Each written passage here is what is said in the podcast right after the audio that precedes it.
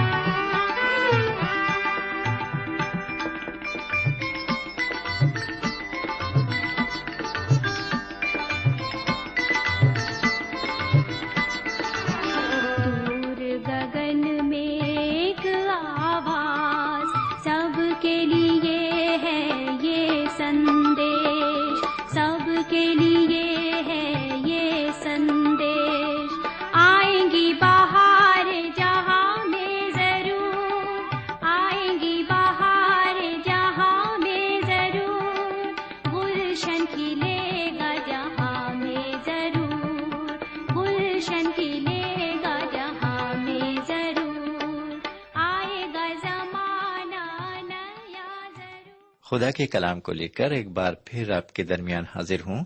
سلام قبول فرمائیے۔ امید ہے کہ آپ آج بھی پوری طرح خیرافیت سے ہوں گے۔ اور مجھے امید ہی نہیں بلکہ یقین بھی ہے کہ خدا کا فضل آپ کے اوپر سائبان ہوگا۔ میرے پیارے بھائی بہن، میں بھی آپ کی دعاؤں کے عوض بالکل ٹھیک ٹھاک ہوں۔ آپ میرے لیے ضرور دعا کرتے ہیں۔ مجھے یقین ہے اس بات کا۔ اور اسی کے توفیل میں تو میں آپ سے ہر روز بات چیت کرتا ہوں ریڈیو پر۔ تو آئیے ہم وقت کو ضائع نہ کرتے ہوئے آج پھر چلتے ہیں خدا کے کلام میں اور سنتے ہیں کہ وہ ہم سے آج اپنے کلام کی معرفت کیا فرماتا ہے۔ لیکن اس سے پہلے ہم ایک چھوٹی سی دعا مانگیں گے۔ ہم دعا کریں۔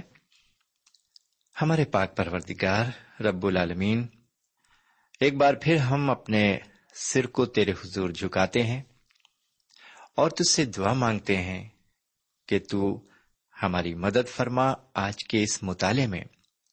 ہم تیرے کلام کے ایک ایک لفظ کو بخوبی اور اچھی طرح سمجھ سکیں۔ نہ صرف سمجھیں بلکہ اس کو اپنی زندگی میں لاگو بھی کر سکیں اور اس کے مطابق زندگی گزار سکیں۔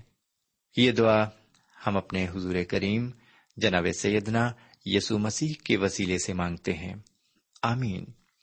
سامن آپ کو معلوم ہو کہ آج ہم روت کی کتاب کے چوتھے باپ کی گیارہویں آیت سے مطالعے کو رکھنے جا رہے ہیں۔ اور ہم اس کی آخری آیت تک جائیں گے یعنی بائیسویں آیت تک۔ تو لیجیے آپ کی خدمت میں پیش ہے، سب سے پہلے گیارہویں آیت یہاں اس طرح لکھا ہوا ہے۔ تب سب لوگوں نے جو پھاٹک پر تھے اور ان بزرگوں نے کہا کہ ہم گواہ ہیں۔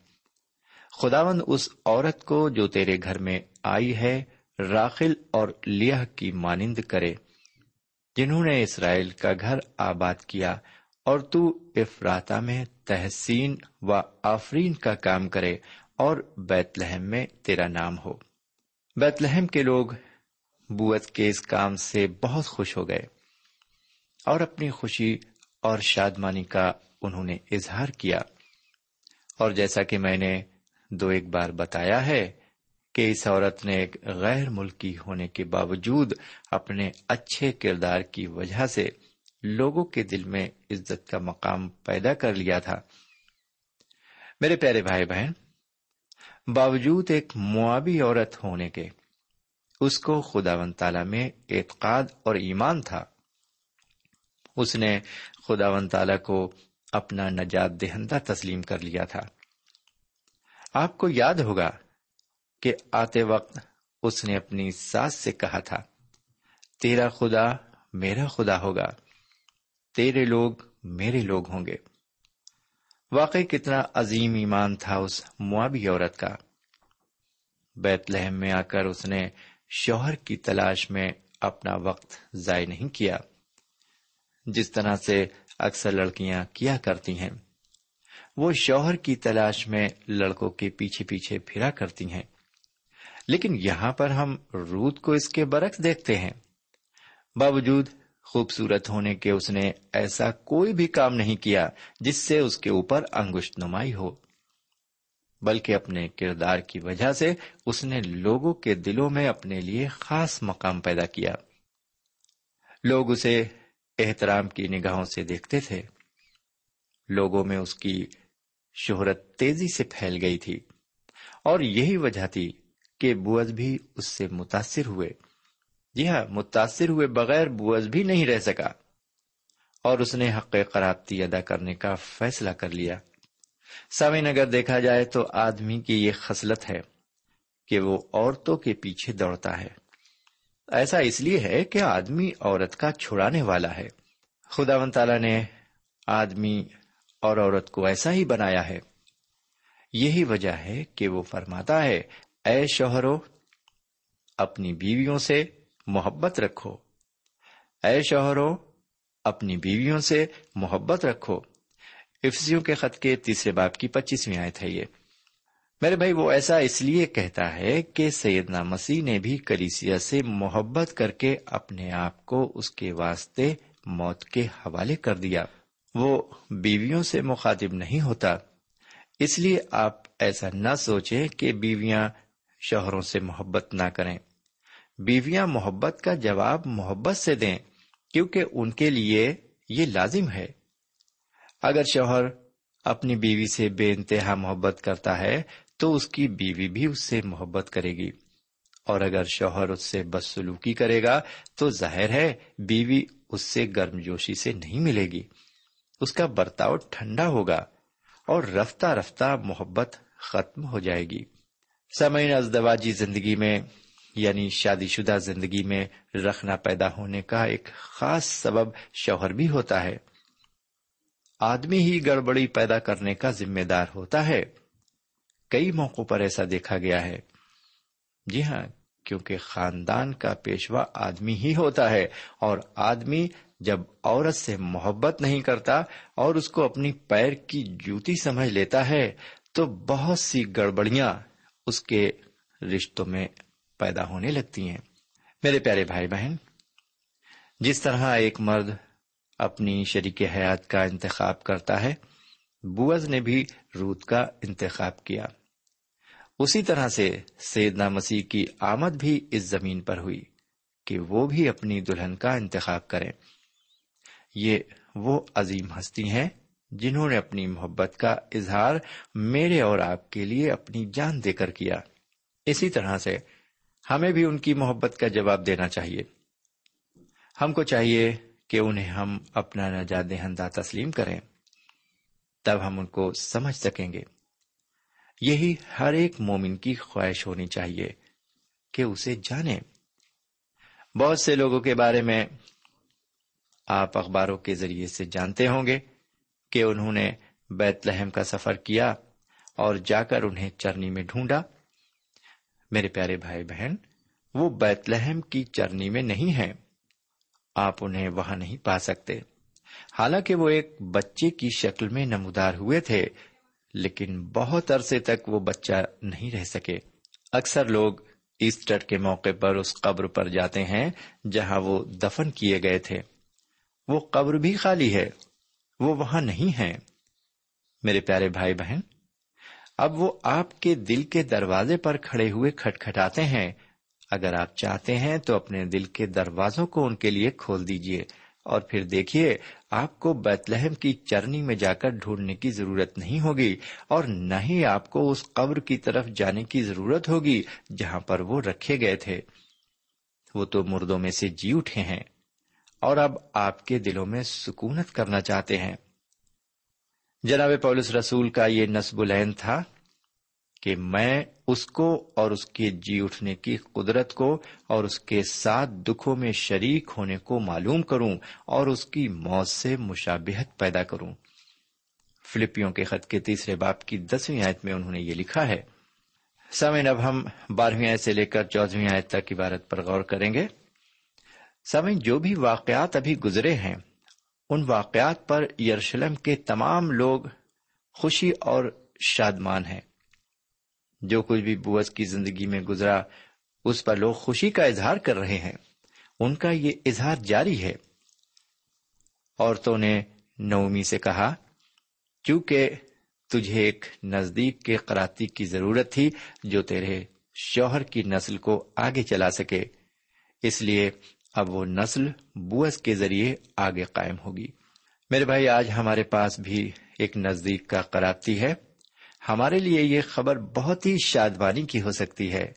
آج بہت سے لوگ گناہ کی دلدل میں پھنسے ہوئے ہیں اور ان گنہگاروں کے لیے یہ ایک بہت خوشی کی خبر ہے کہ ہمارا بھی ایک کرامتی نجات دہندہ ہے اور وہ نجات دہندہ جناب سیدنا یسو مسیح ہیں۔ ان کی زندگی میں کوئی مقصد نہیں دکھائی پڑتا۔ جی ہاں جو گنہگار ہیں۔ ان میں کوئی امید نہیں دکھائی پڑتی، کیونکہ وہ بغیر خدا کے اس دنیا میں جی رہے ہیں۔ وہ خدا کو نہیں جانتے، انہیں ایک کرابتی کی سخت ضرورت ہے۔ یہ کتنے بڑے دکھ کی بات ہے کہ لوگ سیدنا مسیح سے تعلق رکھنے والے تہواروں کو، جسے بڑا دن اور ایسٹر کو بڑی دھوم دھام سے مناتے ہیں۔ لیکن وہ یہ نہیں جانتے کہ ان کا ایک کرابتی نجات دہندہ بھی ہے۔ بہرکیف آگے بڑھتے ہیں اور پندرہویں اور سولہویں آیت کو سنتے ہیں۔ لکھا ہوا ہے، اور وہ تیرے لیے تیری جان کا بحال کرنے والا اور تیرے بڑھاپے کا پالنے والا ہوگا، کیونکہ تیری بہو جو تجھ سے محبت رکھتی ہے اور تیرے لیے سات بیٹوں سے بھی بڑھ کر ہے، وہ اس کی ماں ہے۔ اور نومی نے اس لڑکے کو لے کر اسے اپنی چھاتی سے لگایا اور اس کی دایا بنی۔ سامن ہم اس بات کا ذکر کر چکے ہیں کہ بوز روس سے شادی کر کے اسے اپنی بیوی بنا لیتا ہے۔ اس شادی پر یروشلم کے لوگوں نے خوشی منائی۔ خوشی کے ساتھ ساتھ دعائیں بھی لوگوں نے دی اسے یہ بھی دعا دی گئی کہ اس کے اس نیک کام کے عوض اس کا نام اسرائیل میں مشہور ہو۔ میرے پیارے بھائی بہن خدا و تعالی بوز اور روت کو فرزند نرینا سے نوازتا ہے۔ اس لڑکی کی پیدائش پر اس گھر میں آس پڑوس میں خوشی کی لہر دوڑ جاتی ہے۔ اور عورتیں نومی کو اس بچے کی پیدائش پر مبارکباد دیتی ہیں اور کہتی ہیں کہ خدا ون تالا تجھ پر بہت مہربان ہے۔ اس نے تجھے اکیلا نہیں چھوڑا۔ اور جب تیرا سب کچھ ختم ہو گیا تھا، تو اکیلی تھی۔ اس نے اپنے کرم کا ہاتھ تجھ پر رکھا۔ اس نے ایک محبت کرنے والی بہو دی۔ اس کے علاوہ ایک نزدیک کا کرابتی بھی دیا اور ایک بار پھر خدا و تعالی نے تیرا گھر خوشیوں سے بھر دیا اور ایک بیٹا عطا کیا جو تیرے شوہر کی نسل قائم رکھے گا اور تیرے بڑھاپے کا سہارا ہوگا۔ سمے جو لوگ خدا و تعالی پر توکل کرتے ہیں، انہیں نا امیدی کا منہ نہیں دیکھنا پڑتا۔ جی ہاں انہیں نا امیدی کا سامنا نہیں کرنا پڑتا ہے۔ روت نے بھی بت پرستی سے نکل کر خدا ون تالا کے سائے میں پناہ لی تھی۔ اس نے اس پر ایمان رکھا تھا۔ اور ہم دیکھتے ہیں کہ خدا ون تالا نے اسے مایوس نہیں کیا۔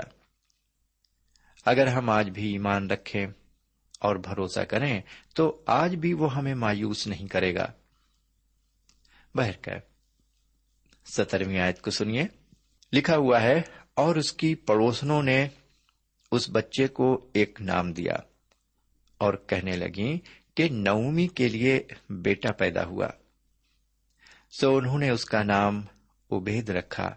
وہ یسی کا باپ تھا، جو داؤد کا باپ ہے۔ سامعین نومی کی پڑوسنوں نے نومی کے پیار کو لڑکے کے لیے دیکھا۔ انہوں نے دیکھا، کس لاٹ پیار سے وہ بچے کی دیکھ بھال کرتی ہے۔ انہوں نے اس بچے کو ایک نام دیا۔ اس کا نام عبید رکھا گیا۔ عبید کے معنی ہے خادم یا پرستش کرنے والا۔ حالانکہ اس بچے سے اس کا خون کا رشتہ نہیں تھا، لیکن قانونی طور پر وہ رشتے میں نومی کا پوتا تھا۔ یہ سچ ہے اور اس میں کوئی شک شبہ بھی نہیں ہے کہ اس چھوٹے بچے نے ایک چھوٹے خادم کی جگہ لے لی تھی اور اس خالی جگہ کو بھر دیا تھا جو نومی کے شوہر علی ملک اور اس کے بیٹوں کی وفات کے بعد نومی کی زندگی میں پیدا ہو گئی تھی۔ اب اس کی جائیداد اس کے لڑکے اور روت کو ملے گی۔ بوس کا یہ لڑکا اب وارث ہوگا۔ کیونکہ یہ زندہ خدا کا پرستش کرنے والا ہوگا۔ میرے پیارے بھائی بہن اور میرے پیارے بزرگ، آگے چل کر اب ہم عبید کے نصب نامے پر غور کریں گے۔ یہ نصب نامہ پرانے عہدامے میں خاص اہمیت رکھتا ہے۔ اب میں اٹھارہویں آئے سے لے کر بائیسویں آئے تک عبارت کی تشریح آپ کی خدمت میں پیش کرتا ہوں۔ سمن اس کتاب میں دیا گیا یہ نصب نامہ اتنی ہی اہمیت رکھتا ہے۔ جتنی پرانے عہد نامے کا کوئی بھی حصہ اہمیت رکھتا ہے۔ میں نے اس عبارت کو پڑھا نہیں ہے اور مجھے امید ہے کہ آپ اپنی بائبل شریف میں اس نصب نامے کو ضرور پڑھ لیں گے۔ یہ چھوٹا سا نصب نامہ حضرت داؤد کے خاندان کو یہودا کے قبیلے سے جوڑتا ہے۔ بغیر اس کے ہم اس رشتے کو ثابت نہیں کر سکتے۔ کیونکہ اس کے علاوہ وہ دوسرا قلم بند دستاویز ہمیں دستیاب نہیں ہے۔ اس لیے روت کی یہ چھوٹی سی کتاب اپنے آپ میں بڑی اہمیت رکھتی ہے۔ اور خدا و تعالی کے منصوبے میں بالکل ٹھیک بیٹھتی ہے۔ میرے بھائی، جب ہم اس کہانی کے نقطۂ عروج پر ہیں، تو پھر کیوں نہ ہم نزدیک کے قرابتی پر ایک گہری نظر ڈالیں؟ کیونکہ یہ شخص جناب سیدہ مسیح کی تصویر کو پیش کرتا ہے۔ دوران مطالعہ اس بات کو بار بار کہا گیا ہے۔